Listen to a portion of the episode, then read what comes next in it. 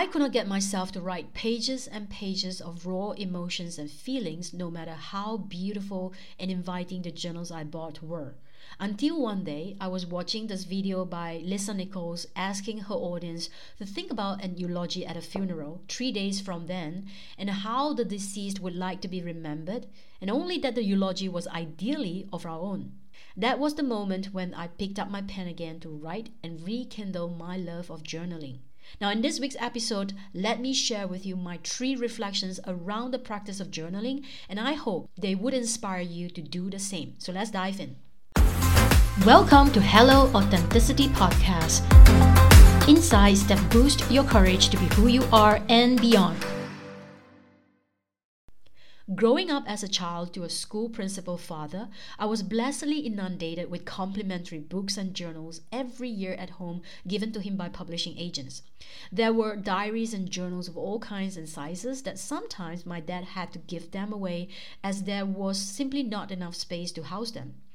I would use several of them to draw or sketch on, capture academic notes on, and the other ones to record down my daily interesting events and experience. I never really did journal consistently, but I absolutely loved noting down special, weird, or crazy little moments from time to time, especially during my teenage years for fond reminiscence. And yet, whatever that I've written down during those years encapsulated most of my quirky emotional highs and lows as a young adult. When I eventually left home to pursue higher education, I slowly abandoned the tendency to journal as university schedules started to pick up and became more intense over the semesters. Although most of them, if not all, have been decimated as a result of my parents' large scale empty nesters spring cleaning activity, I remembered the times when I thumbed through the penned pages at home during semester breaks that they never failed to bring back smiles and light up my days, reflecting on my silliness and immaturity of a certain extent in those days. Whether it was about highlights at school, friendship breaks and mans, sibling fights, parental controls, or secret crushes, many of which I could not recall vividly they were all there as one great chapter and an evolutionary part of my life. In the more recent years, except for a few mandatory submissions of coaching reflection papers, I have mostly resorted to meditating rather than journaling. I would spend more time observing my thoughts as they come and go instead of disciplining myself to write and process them in writing. I could not get myself to write pages and pages of raw emotions and feelings, no matter how beautiful and inviting the journals I bought were. Until one day, I was watching this video by Lisa Nichols asking her audience to think about an eulogy at a funeral three days from then and how the deceased would like to be remembered, only that the eulogy was ideally of our own. That was the moment when I picked up my pen again to write and rekindle my love of journaling. Perhaps it was incidental after all, but I could not stop writing that evening. And I kept asking myself these questions What do I want to be remembered for? What's my legacy in this lifetime? Will my son be proud of me? Have I done enough? How far still do I aim to go? Have I made the best of everything that I've been gifted?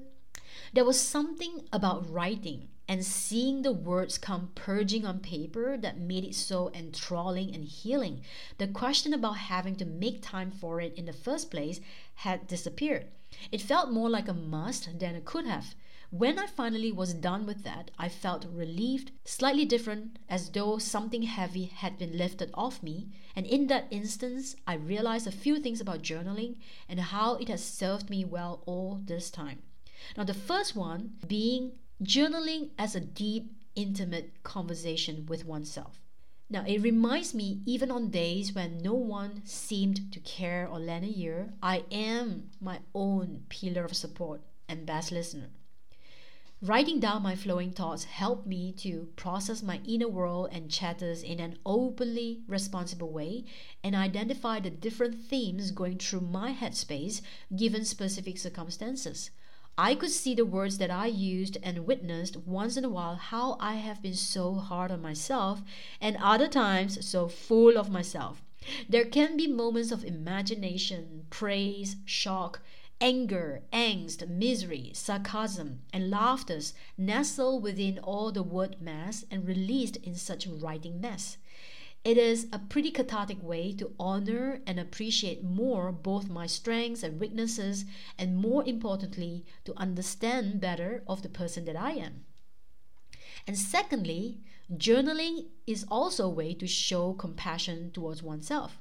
Journaling allows me to capture various flavors of elations and tribulations of my life. Since neither can exist without the other, no highs without the lows, no light without the dark, and so it's happy without the unhappy.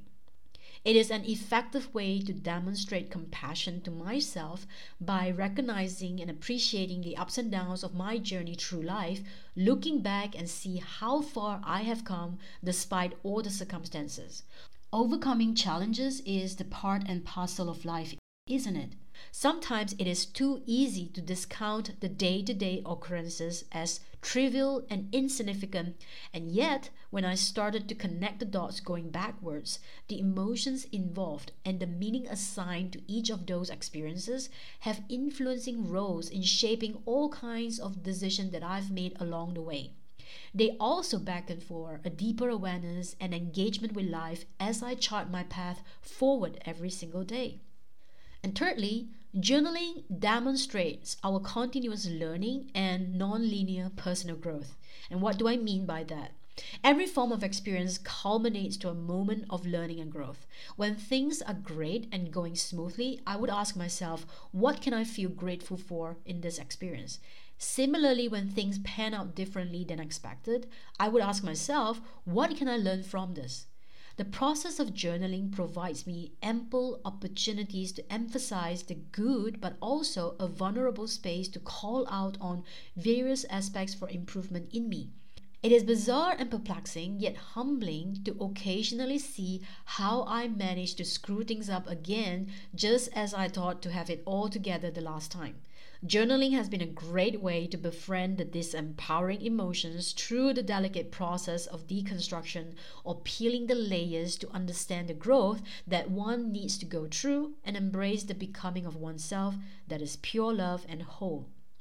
Now, having listened to my three reflections on journaling, how are you feeling about journaling itself?